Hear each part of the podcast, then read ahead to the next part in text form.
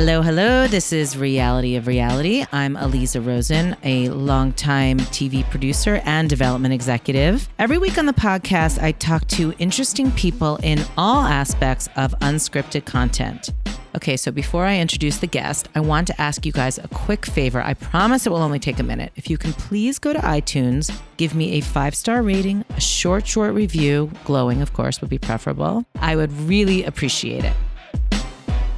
Today on the podcast, a network executive very well known in our business, Miss Amy Savitsky. Amy is the SVP of Development and Programming at A&E Networks, based in New York. She is the executive producer of Leah Remini's hit show and Emmy winner about Scientology, and the series The Murder of Laci Peterson, which was a series we actually talk about because I watched it and was obsessed with it. Um, before Amy joined A&E in 2015, she spent more than a decade at Discovery. We talk a lot about those years um, especially how a little hit show called Here Comes Honey Boo Boo came to be. Remember that? Great story. Amy's super open, very honest. She's someone I know I can always get a straight answer from, which of course I love. All right, Amy Savitsky. Welcome to the podcast. Thank you. Very I'm in, excited. I'm in your room at the Fairmont in Santa Monica with a gorgeous view of the ocean. I could so get used to it. right? So nice. Forget about it. So I always start with saying how I know my guest.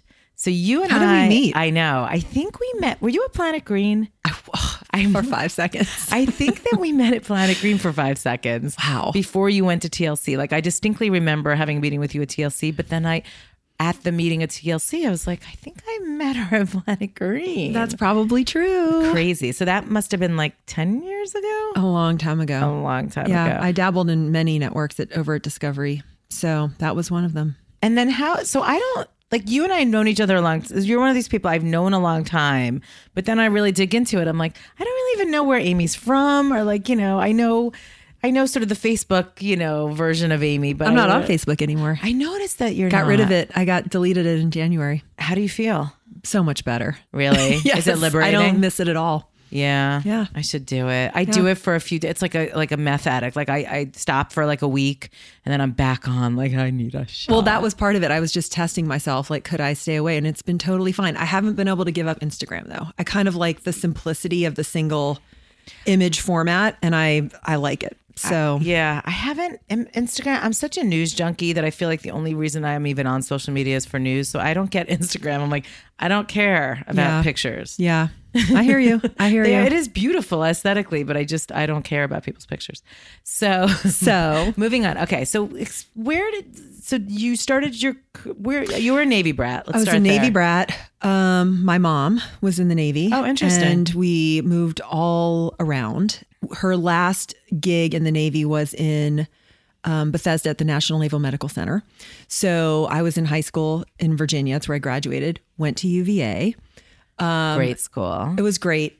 It was. It's so funny. It's a great school. It would never be, as an adult, knowing myself now, would never be the place I choose. It's so southern uh, fraternity sorority. Let's go to the Foxfield horse races. You know, that's so not who I am. And but it was a it was a great school and a great education.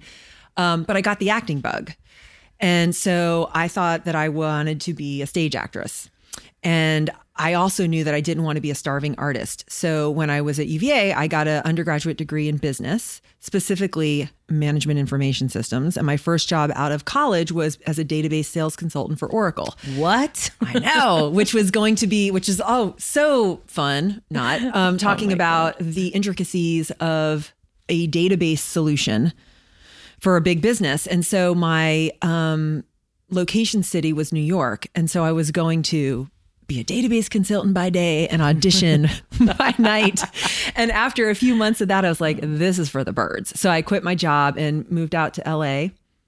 And Wait, what were you thinking when you moved out to LA? You're going to be an actor. You're going to yeah, make a go I thought. I'm gonna. The first thing I did was, but same thing. I was never ever gonna be the starving artist. I was always gonna have like Right, income the coming in. So I got into an acting class right away, but then I started just pounding the pavement, applying for different internships because I knew I had zero experience doing anything related to film or anything.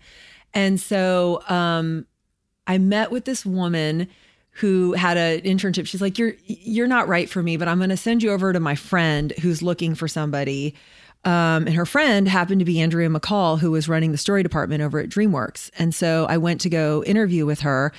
And ironically, she hired me because of my Oracle database experience, because they were getting ready to build and launch a database that tracked all of the incoming script submissions and coverage from the readers. And they wanted to have it all captured online. And so she hired me for that reason. And then I ended up never touching a database again in my life. I started copying scripts and eventually like plugging in more to the actual business of film and i realized i like being i liked that side of it way more than i would ever have liked being in front of the camera and that kind of started everything. So wow, so DreamWorks. So what year? Give me a year, a context. 1998. Okay, it was amazing. It Yeah. was like new, fresh studio that was supposed to be artists welcome. It felt very, uh, you know, it was. It's it was at the Amblin, you know, Amblin on the yeah, back my of friend Universal. worked there in '98 for Adam, somebody who went on to Adam become the head. Of, yeah, Adam Goodman. She Which was his- friend? yeah, Al Lutfox. She was Oh, his assistant. Okay, because one of my best friends was his assistant, Melissa Wilcox. Now I think he went through a lot of them. he probably did. But yeah, it was, uh, you know, Adam was there Adam and Goodman. Jason Hoffs and Glenn Williamson was my boss. Mark Hames was also one of my bosses who's now writing. Glenn went on to Focus Features. Like it's, it was just such a Exciting time. magical time. Yeah, Wow. it was magical. So, did you think you wanted to go into film then? I did because I've always, uh, I remember when I was living out here, I would spend my weekends going to the Sunset Five, watching just all day long, like watching any movie that was out. And I just have always been enthralled with that kind of magic. And even now, I I know it's very important to uh, understand production and how shows get made. But I prefer to watch as as an, a viewer. Like I don't like to know how the sausage gets made because it's much more magical to just watch a story unfold. So, yeah, like that's that was my. I thought I wanted to do film and scripted, and I still wouldn't be opposed to that. But my life just led me to Discovery. So, yeah, how did that happen? So you, so you're in LA, you're at DreamWorks, you're in love with film, and then what happens? The truth is, I was in love with film. I was also in love with a man. Ah, Bad breakup. So me being dramatic, uh, decided to quit my job and move to Hawaii for a beat to like get as far away from him as I possibly could. well, good place Um, though. no, it was. And um, in the process, reconnected with somebody from college who had been a friend and who had been in my undergraduate business program with me. And he convinced me while I was, you know, sobbing in Hawaii to move to Las Vegas, where What? he was, to work at this internet startup company. And so And that was right when it all started. right when it was uh, all going on. So it was like Yeah. hopeful and could have been a big deal. And it was some, it was tangentially tied to video and entertainment. So I'm like, okay, I'm so sad here in Hawaii, like crying all the time, which is pathetic. So I'm going to move to Vegas and like throw myself into something else. So I did. And he is now my husband. He um, ended up romancing me in Las Vegas. Wait, you knew him in college? uh, I was kind of obsessed with him in college and he didn't want anything to do with me. He told me I was way too intense. And then he decided he was good with the intensity because that hasn't really changed since Right. college. But um, so he wooed me out to Las Vegas and then wooed me romantically. And Did um, he have an agenda, like knowing that he want? uh, But he you did. didn't know. I did not just know. You were in your heartbreak and That's right. rebounding. And, That's correct. Wow. Yeah. Oh my god. Oh, so you guys met? You've been together a long time. Very long time. And am I making this up? Is he Cuban? He's Cuban. Okay, I remember that. So that's wild. Okay, so then and he was like a soothing balm on my soul. Like he is the happiest. If you ever meet him, he is such a happy, even keeled, just fun person. And when I, when you know, when you're in that place of like despair, yeah, being around someone like that is just so much fun and just pulls you right out of that. So, Aw, he and he's saved you. done that my whole life. Like if ever I'm too in my head or whatever, like he's like, you know what? Let's go see a live comedy show. Let's go. You know, he's just that person. So, Wow, I love that. Okay, so then how did you guys end up back on the East Coast? how do we end up back on the East Coast? Um, that internet company went bust. How long were you in Vegas, and how was it living in Vegas? Uh, did not love Vegas. Not my kind of place. I, but and I was. I am. Um, I am like the Mike Rowe of for women. I have had so many random jobs, and so when I was in Vegas, I didn't even stay at the internet. I didn't even stay at that company the whole time. I went to go work for a gambling law firm, and then I worked at an exotic vet, and then I moved to Texas for six months. And I mean, I was all over the place. So um, that company went belly up. And we both decided to move back east because our families were there. So we packed up our dogs and drove cross country and uh, ended up in DC. And through like a sequence of events that were just serendipitous, I ended up at a um, temp job at Discovery in the media planning group. Um, and then I was at Discovery for 15 years. Like that was my entrance into that world. I didn't know anything about unscripted. I didn't know anything about those brand any of those brands at the time. And then I was there. So Wow. Okay. So then what was your first unscripted job? Uh, the, the rule at Discovery at the time was when you got into a job, a full time job, I was made full time, you had to stay in that job for a full year. They didn't want you job hopping around. So they were constantly filling uh, new positions. So I toughed out that job, which was not particularly creative or stimulating, but it let me get to know the company a little bit and get to keep my eye on the internal job postings. And the first one that came up after my year ticked by was a co- development coordinator for Discovery Health Channel. Rita Mullen was the hiring manager. Oh my God. So Rita, who has remained uh, kind of a friend and a mentor all of these years, and is still to this day one of the best executives She's I've amazing. ever had the pleasure to work her.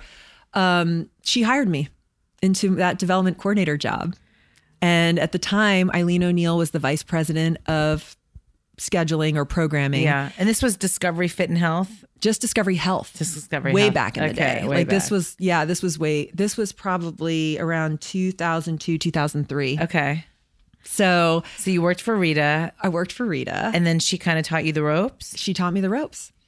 And she taught me the ropes and she um yeah, she was just an an impeccable executive and also somebody who really um nurtured me and my ideas. The the one that comes to mind, and I would just watch how she operated. She was so good at taking the germ of something and turning it into an actual show. And I remember one time bouncing into her office.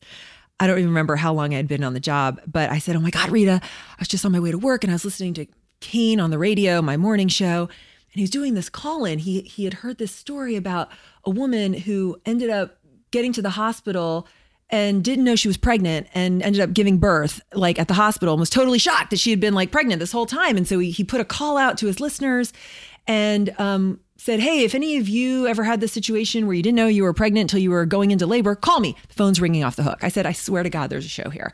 She goes i don't know. Like i don't know. Like why don't we go to out to a producer and have him do some research to see if that if there's enough stories out there? Because that just seems ridiculous. How does somebody not know they're pregnant? So we went out to mike mathis and he's like oh yeah there's more than enough stories here. And they're not all like you would expect like these people don't look like they're pregnant Okay, I'm so glad you brought this up. I am obsessed. I mean, was obsessed with this show. So this show ended up turning into I didn't know I because was it's pregnant. beyond belief It's, and especially both belief. of us have been pregnant, and so I don't- can't even from like fathom. the second it happens. I'm like, I'm pregnant. that's right I mean, within Beyond a, belief. With so so this show.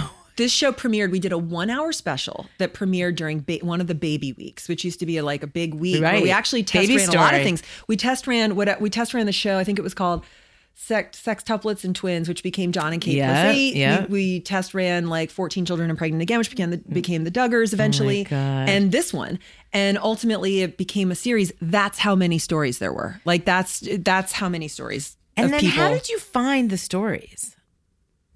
Mike Mathis did a cast. I mean, he just Right. did a casting outreach. And- And, and you know, again, it was like we said to him, we don't want this to all be expected, like where you have like a super obese woman, and so you can imagine. right, so right, he found like such Yeah. a crazy variety of stories, like little tiny women who were never never showed mm-hmm. anything. I mean, it was crazy. And the reenactments were incredible. a lot of uh, we used to do like a lot of toilet births, like a lot of people Oh giving birth because they thought they were had to go to the bathroom and they would have a baby. It was I- nuts. I, I- it's the most. And the other thing is, not to get too deep in the weeds on this, but okay, do you remember how much your baby's kicked? Yes, I, I fully. This is why the Like, I show don't is. get it. This is why it's so crazy. I I really have a hard time believing. This is basically though what reality TV uh, has always been for me. Like it is always stranger than fiction. Like you can't. Some of the stuff that you see, you cannot believe is real life. That this is what people are experiencing, Right. And it is. And that was a classic example. Yeah, and you kind of created it without realizing it. Yes. Well, with so and and again, like I if I didn't have a boss like Rita, like I, you know, somebody, I was like a super, super junior person and I didn't really even know, I wouldn't have known at that point how to even make that come to life. And she was like, well, I'm going to show you. This is how we're going to do it. Yeah. So So did that catapult you to the next level once that became a show and was like, oh, well, this development coordinator came up with a hit show on the network? no, no, I'm trying to remember. It was, um, I don't, I'm like, I, it's so weird how my memory gets hazy the older I get, but I was at Discovery Health for many, many years. It was Yeah. like, so did you? Well, you were there for the John and Kate, but then that eventually became a TLC show. it did. I think Were you involved at all in that? Um, only as Re- Rita's person. Like that was really that was development we did with Bill Hayes um, Right, from Figure Eight, right, where we Figure were, which at the time was called Advanced Medical. He wasn't even Figure Eight at the time, Oh, and we had actually. I'm trying to remember how that came to be. He'd probably know the origin story more than I would, but we we did um, a number of casting at the time for people with twins and Yeah. multiples because that was an endlessly fascinating topic for the Discovery Health audience, and he found this particular Yeah. family. I know Eric Schiff. Do you know him? Do you I did him? back in the day. Yeah. So he was at Banyan. I remember he either knew Kate or somehow he I'm was sure. involved. Yeah. I'm sure. And then you ended up bringing the show back to TLC late when you were there later. Eileen right? did. Right. But did So- you oversee it? Nope. Okay. I don't know. I made that up in my head. No, my so so here's what happened. It, eventually, um, I'll skip through a couple things, but Eileen moved on to bigger and better things. She went over to run TLC. Yep. From health because she'd been running health and in a very and was really good at running health. Yeah. Like she, I, I think um, we started having just a tremendous amount of rating success for such a small network during her time because she had such a good eye for cultural pop culture things. And that's when I remember one of the specials for the first time I think that pulled over a million viewers was like the half ton man. It was like a one of the morbid super super morbid obesity specials that we did. And so plus the Duggars, which came from an article that Eileen ripped out of a magazine, like she just had an eye for this stuff. So she went over mm-hmm. to TLC and took Rita with her and left me. I was there was nobody. It was me and Alon basically and Oh a, a small, tiny, tight team at Discovery Health.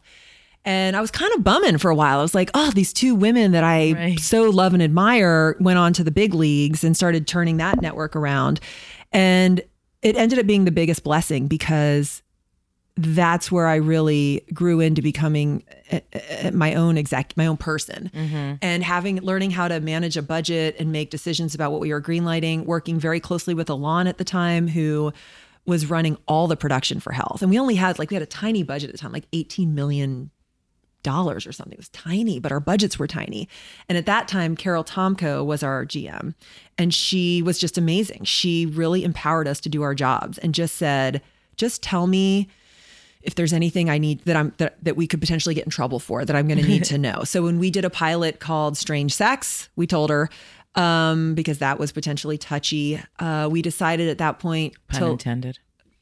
exactly to launch Psych Week, which is all about mental health, and that's where we piloted um, My Strange Addiction, and then quickly after that came Hoarders or Hoarding Buried Alive that aired in another stunt week for us. So there were a lot of things that happened during that period of Discovery Health when it was sort of no one was paying attention to it. Right. That that some really great things happened that ultimately went on to become series. They poured it over to TLC because Eileen, you know, smartly so, she had been at Health and had seen the shows she had worked on there that could go over to TLC. She started pulling some of these other things over. So My Strange Addiction went over, Hoarding Buried Alive went over.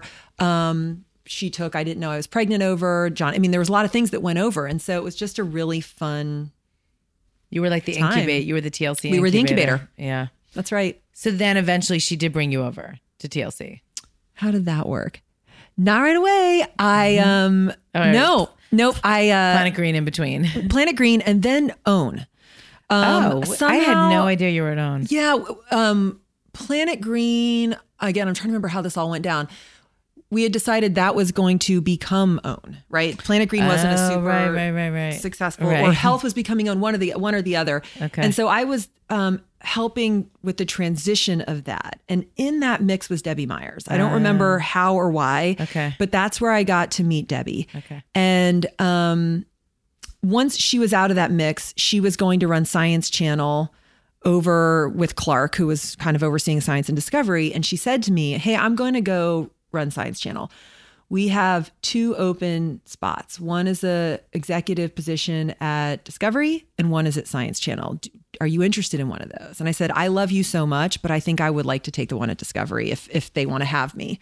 And then I ended up going over to Discovery, which is where I met Dolores, who totally rocked my world and like changed the way I thought about development. So I was at Discovery before I went to TLC. Oh my god, I had no idea. Yeah, and that was right when I started was when Matt Kelly had just brought in Gold Rush, and then um, there quickly followed some just amazing success at that network, which was Moonshiners and Bering Sea Gold and Alaska: The Last Frontier, and like just a kind of a rebirth of that network.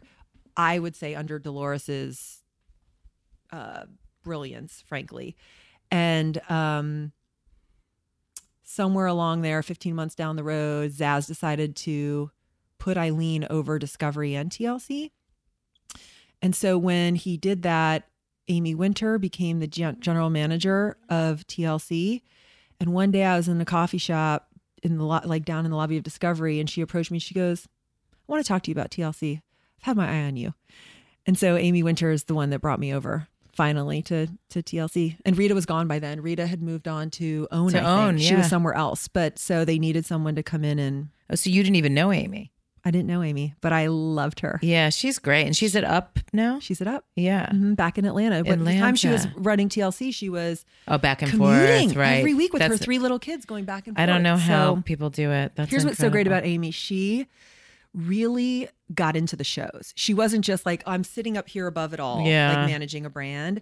She geeked out on our content, geeked out on it, loved it. And and my time at TLC was marked very quickly by some fun success too, because Amy was I think of her as a baller. Like she took big swings and she took some big risks and we had some big successes and we had some big failures. But we the first thing she greenlit for me with me was my 600 pound life, which Jonathan had been trying to sell for a long time. Jonathan. Nowzaradan. Okay, I don't know who that is. Um, his he is the, the for Megalomedia. He's the producer of that show. Oh, his okay. dad is the bariatric surgeon that is the star Oh, of that. Show. Really? series. Oh, that's interesting. And so he had been trying to sell. So we bought that, and then very quickly on the heels of that, we bought Breaking Amish, and then very quickly after that came Honey Boo Boo, which was a fight. That was a battle. oh, I want to. Okay, stop right there. Let's hear it. you know that was pretty controversial within TLC at the time, as you can imagine. Um, you know what Howard and I kind of saw in it was this great character who was unexpected in this world of beauty queens. She was sort of the chubby um, from the wrong side of the tracks girl with her chubby from the wrong side of the tracks family, and you just inherently rooted for them. And she also was funny. They were funny. So I remember sitting in a staff meeting, and this is when we we were only just doing toddlers and tiaras. Honey Boo Boo had not been ordered, but she had been featured in an episode, and he was telling me, "You have to see this girl," and that the clip he was showing me ended up being the first one that went viral with her where she was like whatever she said honey boo boo child like like she was a 60 year old woman. And howard's showing me this clip no sound is playing and we're dying with laughter in the middle of this this staff meeting. He's like yeah we're going to do another episode with with her and we're going to meet the family in this next episode. And when we saw that he and i were like this is a show. And um you know I think Amy Winter was game, but there was pushback from other people. And so Eileen was like, okay, guys, I'm going to let you do this. Well, I'll give you four half hours. And If the you- pushback, sorry, the pushback was that they what they, They were had never done a spin-off of toddlers and Yeah. that, that was worrisome. They didn't want to like cannibalize on their Right. original that that original series. And um I don't know, they just it just wasn't it wasn't something that people were leaning into. So she said, I'll give you four half hours if you can do it on this budget, which was like nothing, and you can have it by this air date. And we're like, game on. So we started producing the show, and um, I I do think Howard is one of the most brilliant production executives that I've ever worked with. He on multiple shows, but that one in particular, he and Sarah Reddy, who's the showrunner, really kind of broke form with that. They did these really long interviews with no break. You know, they did not edit around the dirty stuff. They let it all hang out, which felt really real and human and just funny. So, um and you knew when you're seeing these cuts come back, you're thinking this is going to be a hit. People are going to love this. You know, there's some shows, I- of course, no one can know anything at any time, but there's some shows that you really do feel like you know more than others. and I will say for me, at me and Howard at least, and probably for Amy Winter too, we knew like we that it was so different and funny and engaging. So not all shows are like that, but that was one that we felt we still were waiting with bated breath and biting our fingernails the next morning when the ratings came in. But right, like you do. We reached over the Howard and I reached over the table and high fived each other. It was fun. And it was a great run. And then it ran into some issues. Issues. And Well, it was over. before we even got on the air. Though we had a big debate about the title because it ended up being called "Here Come Here Comes Honey Boo Boo," right? so what was the debate? Do we really use that ti- I mean, it was just a whole, there's a whole list of titles, and that was the most literal. and It was using her nickname Right. that she had gone, and we finally convinced everyone. Yeah, then it ran into some trouble, as many reality shows have. And I think at the time, TLC made the right decision in not um, continuing to air it. I think there's episodes that are still sitting on the shelf, and that was unfortunate. Um, but luckily, you know, TLC at the time had a lot of other shows that were working for them, so it wasn't devastating. Um, but unfortunate. And then how? Yeah, no, it was. And now June has seen another life on We with from not to hot. Not so, so hot. mhm. Yeah. Is, is June still hot? I don't know. I don't. I don't know. if She's still hot or not. Do you keep in touch? Don't keep in touch with June. No. No. So then, how long after that did you, did like what started to happen at TLC that you felt like maybe after 15 years it's time for me to move on? Well, so so TLC when I first went over there, um, I was so excited. Amy Winter was the GM. Yeah. Howard was there. Mariana was there. And our team just clicked. It was one of those times of complete alchemy where everybody really liked each other. We still had our battles, um, but we really liked each other. We were all really excited about the content, and we did a lot of we we did a, took a lot of crazy risks. Some worked, some didn't. Um, but then, as things do, they started to change. Like Mariana left and went to Lifetime. Eventually, um, Amy Winter left and Nancy came in. And by that point, I would think I was going on my third year, and I get an I get a little Itchy? itchy, every three years. That's just my cycle, and I don't know if it's from being a military brat where we moved every three years, but I just start to want something different, Yeah. or new, or you know, different. So, um, I just I knew my contract was coming up. I adored Howard with all my heart, who at that point had, was my boss, and um, I knew that Paul Buccieri had been hired relatively recently over at ATN, and I just uh, um, really liked him and and admired him and had met him on some discovery trips. And so once that happened, I was like, oh, okay, now I know someone over there because I didn't know that whole group of people very well. Um, and Paul and- Buccieri, he used to run ITV and then moved over to, moved over. He's um, to ATN. group president, runs you know A and E Studios, launched A and E. Originals. He's just He's got an incredible reputation. My very first podcast yes. was with Jenny Daly, and she mentioned him as her original mentor. And I've just ever since, I, I don't think I've ever met him, but I've only heard. there's a handful of people in this business who people seem to only have good things to say. Yeah. he's one. Marjorie Kaplan's one. Dave Eilenberg. I was just gonna say Dave Like, there- there's like there's just a handful. Eli of people. Lehrer. Eli Eli Lehrer is another I think one. we just named them. I think we just named them, but like, there's not a lot of. Yeah, I really Amy haven't. Savitsky? uh, no, I think I've, I've had enough fights, enough fights with people. No, to have sorry. some- no, um, but he's one of them, Yeah, and that's so um, I had just reached out to him and said, "Look, my I'm, my contract's coming up.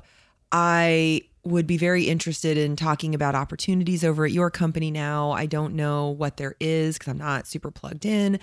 Um, I said to him, "I probably wouldn't be right for History Channel because that's not really the content that gets me excited." But A&E and Lifetime, and particularly A&E, is a brand that I've always admired from afar, and um, would have been the one brand I would choose to go to.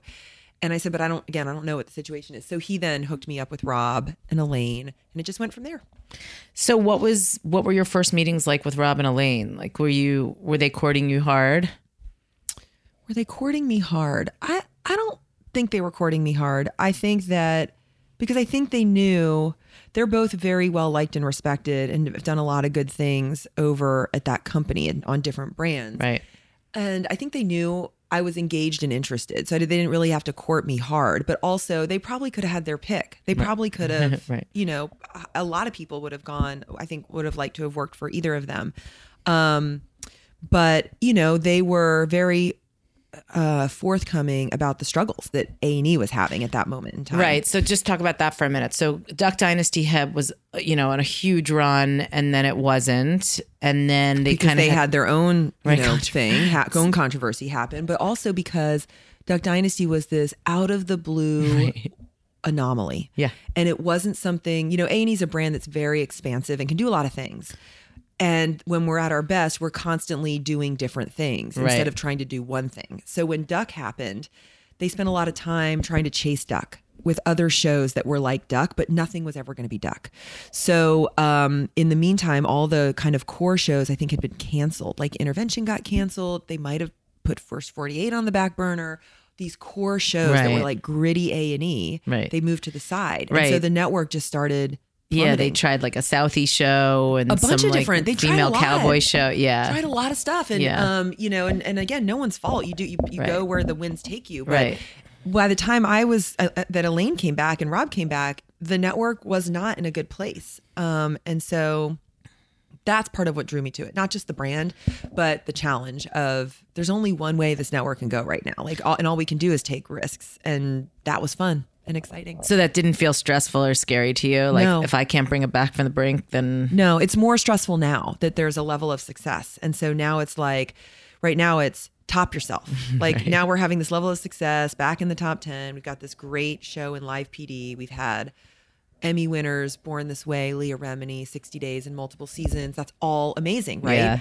But it's kind of like the way any network is, frankly. Okay, what's next? Like, you know, how are we building on that success? Where's another show like Live PD that's bringing in, you know, a million plus impressions every week? So So live PD was that already in development when you started at A and E? it was. It's funny when I. It was such a crazy time, and really just.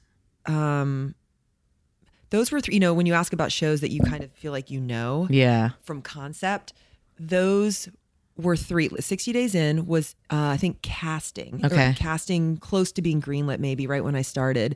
Live PD had been in development and continued to be in development for a few more months after that. It was a very long development. But what did development mean for that show since it you was can't access it was figuring Okay. out the technology it was Right. figuring out the budget and the technology um figuring out the studio piece versus the field piece like just the way the whole show was going to So work complex. because we wanted it to be you know once it all delivered we wanted to be you can't you kind of just you could either you could do a one night event but we're like we want this to be a series Yeah. so Right. that it was ready to go when it delivered and then a few weeks I don't remember exactly when it was but like soon after I started the Leah Remini project walked in the door with IPC and um and it was just kind of like we just kind of all knew those three shows were had a strong chance of success and were going to be our our bets So with the uh, with that show, just real quick, was that um, did, I heard different versions of how that show came to be, but Leah? that- yeah. So what was the did Leah like? How did she know Eli and Aaron? And I don't know how that got put honestly I don't know how, I think yeah, that got put together I heard A and E gave it to IPC. No. Okay, No, no, no, no, no. I think Okay. that I think Leah um actually had met with several different producers. Okay. Oh, was out, the like, Bake Off. was the right, Right, you know, it. production company. And I think her manager, Brian Spicer, who is amazing. Like Okay. he is I really love those APA agents, but he has been such a good partner. Yeah. Um, I think he uh, introduced her to Aaron and Eli, and they were just starting their company. They hadn't really, you know, they'd had a career. Yeah, when I hadn't- interviewed them for the podcast, they said we have a top secret project with A and E. Was that what it was? And that was what it was. And they wouldn't even tell me off mic. and that. so we bought it. No one knew what the show was, by the way. And I, we kept, Devin and I kept getting asked for months afterwards. After we, what's the show? Like, Right. what are we? What is the actual show? Yeah. And to try to articulate it was challenging. But we kind of had to. We knew we had Leah, who is this.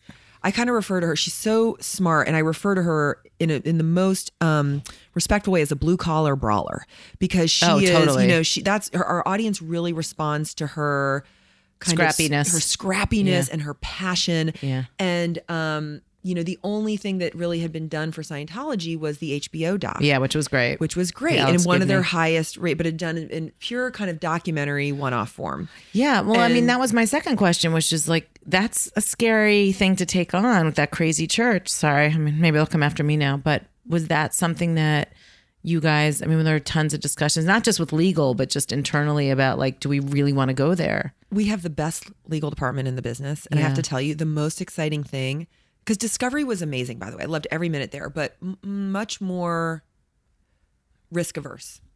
And A&E was like, handcuffs off.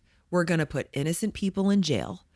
we're gonna do live cops. It's kinda and We're gonna take yeah. on the church's side. Not we, but Right. we're gonna let Leah And kinda all the at the same time. All at the same time. Yeah, So it it. was like total balls out. And, and, I, put, and I loved and every put people minute. with Down syndrome on the air. And that, which by the way, no one else would buy that show. I love that. So Noah Pollock, shout out to Noah, did an amazing podcast with Drew Tappon and um, John Murray um, about the genesis of that show. I urge everyone to listen. It's such a great story and just such a triumph of And like made with love. made with They love. made it with such love. and took him like Uh, 10 years to make and just had network execs that had you know hung in there so kudos to you guys Kudos, not even. I, I don't. For me, I that was already kind of off and running before I Oh, even was it? started. Okay. and that was all Shelly and Drew and Yeah. like their and and and um, Jonathan Murray. Like they Yeah. just had a belief and passion in that show. Yeah. and it's just been wonderful. Well, what's cool is that all of those rests that you just mentioned, like you said, they all paid off in the sense that they got critical acclaim, they got Emmys, and they got ratings, which is just it's it's it's a testament. I wish you know not to kiss your ass, but I wish there were more networks and network executives that would take more chances because yeah, nine out of ten times you're not going to get that, but that one time you might and it's, It's worth the risk because especially when there's so much shit that there is that they are greenlighting i mean we should talk well, probably let me about on that. that note. I, Yeah, that, that I have to give a lot of props to Elaine because yeah.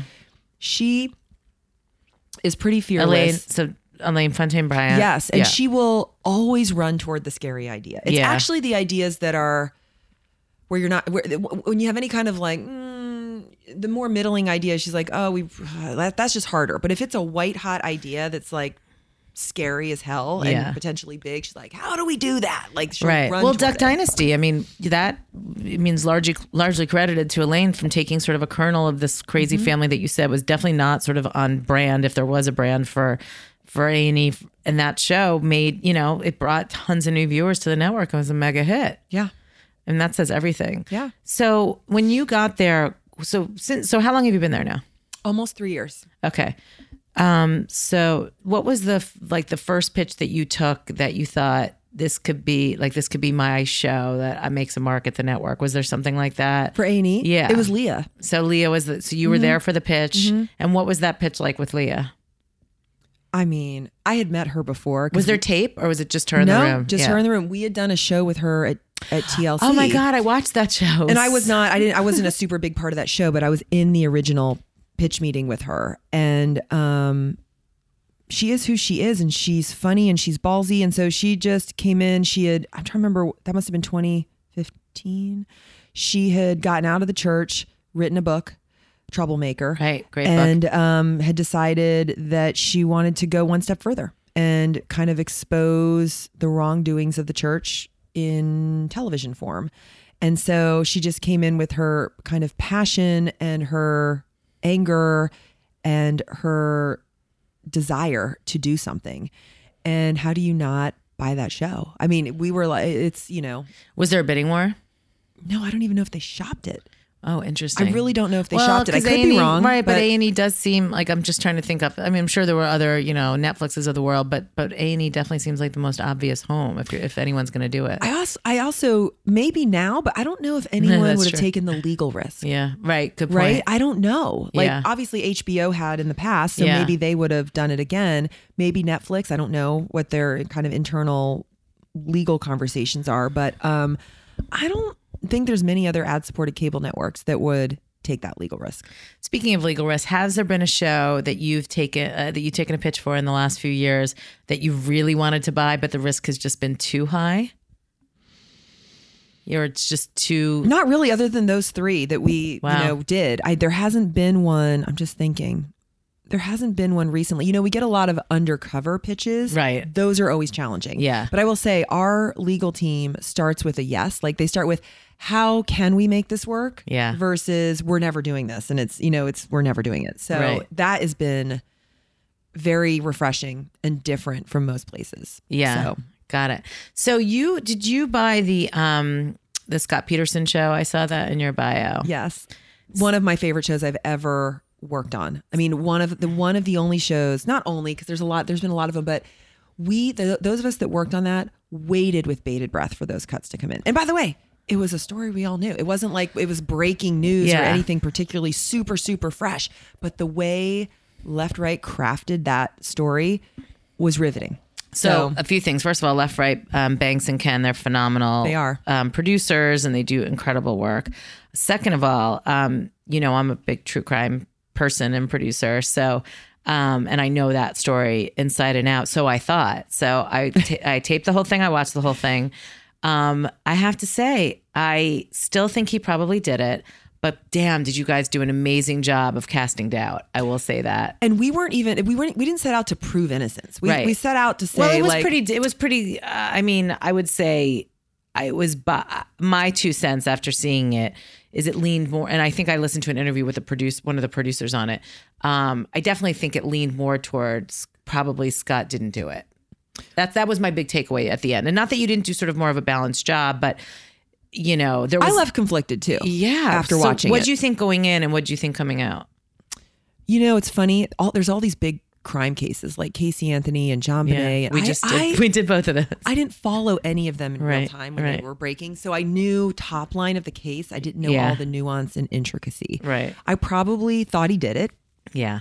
if I'm thinking back, but um, I also they were producing that when all the fake news and what's real and what's not real was kind of just blowing up in the press and that is just a classic example of like spin Yeah. you know like something a piece of misinformation takes hold and suddenly trial that by is the media. truth. It was trial by media. yeah Um, yeah, I mean, trial by Nancy Grace. I will say this. I don't think he necessarily got a fair trial. Right. It was so influenced Yeah, by um, press and whatever. But you know, I, I don't know. Like it's it's one of those things. It's infuriating actually that I don't know. I know, feel the same way. Casey Anthony's like that too. Yeah, You know, you think everyone has their opinion of what Uh, it was, yeah. but you're like, we just did that second season of the show for Oxygen, and um, and I, you know, it forced me down the rabbit hole of Reddit's and everything for you know days and weeks, and and I have to say, I still I still feel like I, I God damn, I want to know what happened. I know.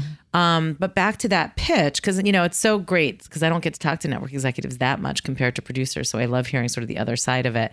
When you, what was the pitch from Left Right? Was it you think you know what happened, but you No, don't? this was an. I'm sure everyone remembers the origin of this differently. This is how I remember it. Okay. we were talking about there was a show, JonBenét, that we tried hardcore to buy for A and E, and it went to CBS. Yes. And um, just, just financially, it wasn't didn't make sense for the deal and the finances did not make sense for us as a network. But we were th- those of us in programming were really upset that we didn't. Yeah, I know. And then you of them where, counter like, program with your like, John Ramsey like show. that's gonna that's gonna work if it's done right. It's gonna work. It's Yeah. like a big case, and Yeah. the pitch was super compelling. And so we didn't get. do you that remember pitch. that pitch on I video sure conference? do. Me too. I And sure Jim was like flailing about, getting so passionate. I It like, was riv- it was a Yeah, yeah, riveting it pitch, right? riveting. So we kind of regrouped internally and said to ourselves, we're not letting that happen again. Like, what's the next big case? What's the next thing that has either an anniversary or um, that we know is like a big cultural case, Right. And that we might want to take another look at. Yeah.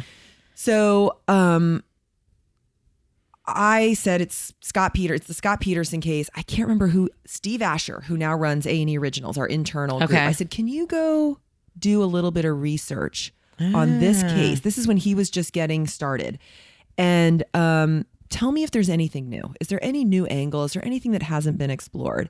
And he did this really thorough research, got into the books, got into um, all these different alternate theories of what was going on. And then he said, No, by the way, there's this film that's going to this small film festival in Palm Springs. It's called, what was it called? I don't know. Trial by Fury. Okay. And it was about um, the Peterson case? Yep. Really? And so uh, he, I said, go f- get a hold of that filmmaker. Let's find out what that is. And so um, he did. And it was a woman named Shireen Anderson who had been making this film for the film festival. She was linked up with Poe Cutchins at the time, who was a, uh producer showrunner. And we sat down and met with them and they kind of walked us through the film they had made, which was had been like a basic framework, basic framework of like media influence on on um, that case. And so I'm like, this is really compelling. And they started laying out just in the course of making that film some of the new things that had come to light. And I said to them, well, that's amazing, but we don't know either of you, you two. So we'd love for you to partner with somebody and come and then come back to us. Mm. And so Poe had said, um, I've worked with Left Right before. What do you guys think of them? We're like, Ah, we love them. So Yeah. they went and made their deal. We then gave Left Right development money to dig into like what would our show be? We're not going to just do what that film did. Like we have to make Got a whole show. And is it episodes? And how are we laying out the episodes? So they did a really robust development step for us that was very well researched and thought about like how they were going to lay out the episodes. And when it came in, it I mean it was it was not an easy green light because it was I think they were pitching six episodes. Okay. And it could have been a two hour. Like Yeah. you could have done it in two hours, right. right? But we were able to convince everyone that there was enough to this story to make it a multi-parter. Well, I think that's interesting because I think that, you know, I will credit Netflix also me for too. paving the way for that, you know, deep dive, peeling the onion back and and people sticking around for it. However, that said, I think that sometimes it goes too long. I don't think we do that now. Yeah. I think we'd green light two hours. You? Okay, so For- now for you found that shows. your viewers don't stay tuned for the long haul. Um they do sometimes and sometimes they Depends don't. on what it is. right? So I think um Could you guys have can- done Wild Wild Country? I think that that's very what we've talked about it a lot. No. I Did think you it's- did you watch it? I've watched some of it. It's it's even so a good. little. The, I, I even as someone who works in television, the pacing's a little. I struggle. I know. So, but it really um, picks up by episode 3. By episode three, but like most viewers, Right, they don't won't stay- have right. You No, don't have it's three true. episodes It's to true. get them in, so it's very well done. It's I think doing quite well for them. Yeah. I don't. We I don't think we would have ever done it. yeah, interesting. Um. So So, is there anything that you look at on the landscape and say, "God, I wish we had done that," like in the last year or two? not much. Oh, that's good. we ask ourselves all the time. By Yeah, the way, right, We- we- right. We, look around. like we passed on that, we never should have, kind of thing. I'm thinking if there's anything that comes to mind. No, nothing that's new. Yeah. Do you have anything in the coffers that you're super excited about? We have a, I mean, there are a few things bubbling, which I'm not going, I'm not going to talk about them in depth, but um, yeah, there's a few things. I, I, um, what I would like, I think we we would all like is to find something that's as white hot as the Leah project was. I don't know that that is there, Yeah. but um, we've been really turning our attention toward finding some formats that Yeah. are entertain really entertainment forward that have a little bit more fun to like the. Storage Wars Yeah. kind of. And we used to have a we used to have a, a network that could exist with intervention in first 48, Yeah. but then also with airline and storage wars. Right. Oh, so- airline. remember that? Yes, bring it back. Bring it back. We might. Yeah, that's a good one. Oh, might. that means you are. We might. And we might bring back some of the paranormal stuff too, which we kind of abandoned for the last, you know, Yeah. couple I mean, of I know they do well. Not my thing, but I I know they do well. Oh, I can get down with a good. Can you? good You- you love a good show. paranormal? Yeah, if it's good. I mean, it, Right. you know, it's like, what are we gonna? But the question is, what can you do there that's different? Like, Right. how do you kind of throw a bomb know. into the genre and like do something? I don't know. different? The answer is I don't I know. don't. Well, well, we're we're trying to figure If anyone it will out. figure it out, it's you guys. So, and you know, I just want to talk generally for a minute about um, kind of the state of the industry. Yeah. Um, so obviously we're actually in real in the middle of Realscreen West right now, um, and you know the the general lament from producers is that it's tough out there, hard out there.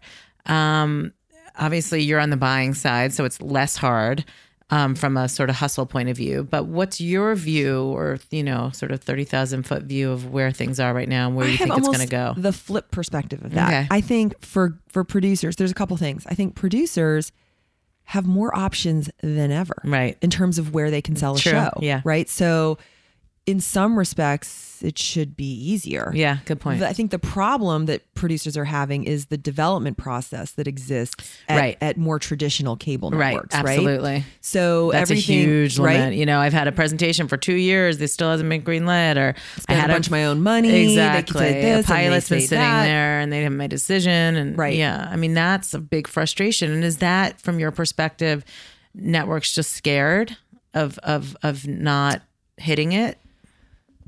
I don't know about that. I mean, I I can't speak for other networks. When we're doing development, Live PD is a classic example. We believe in the idea already. We're trying to get it baked and buttoned up so that we can go to series, Yeah. right? And I I'm not privy to the way Netflix operates, but from what I've heard, um, they can buy straight to series because producers come in with something fully baked. right. They've been working on it for 10 years. fully baked, Yeah. right? They've worked on it a long time. They have a whole show Bible. Most producers don't come in with fully baked stuff to my network.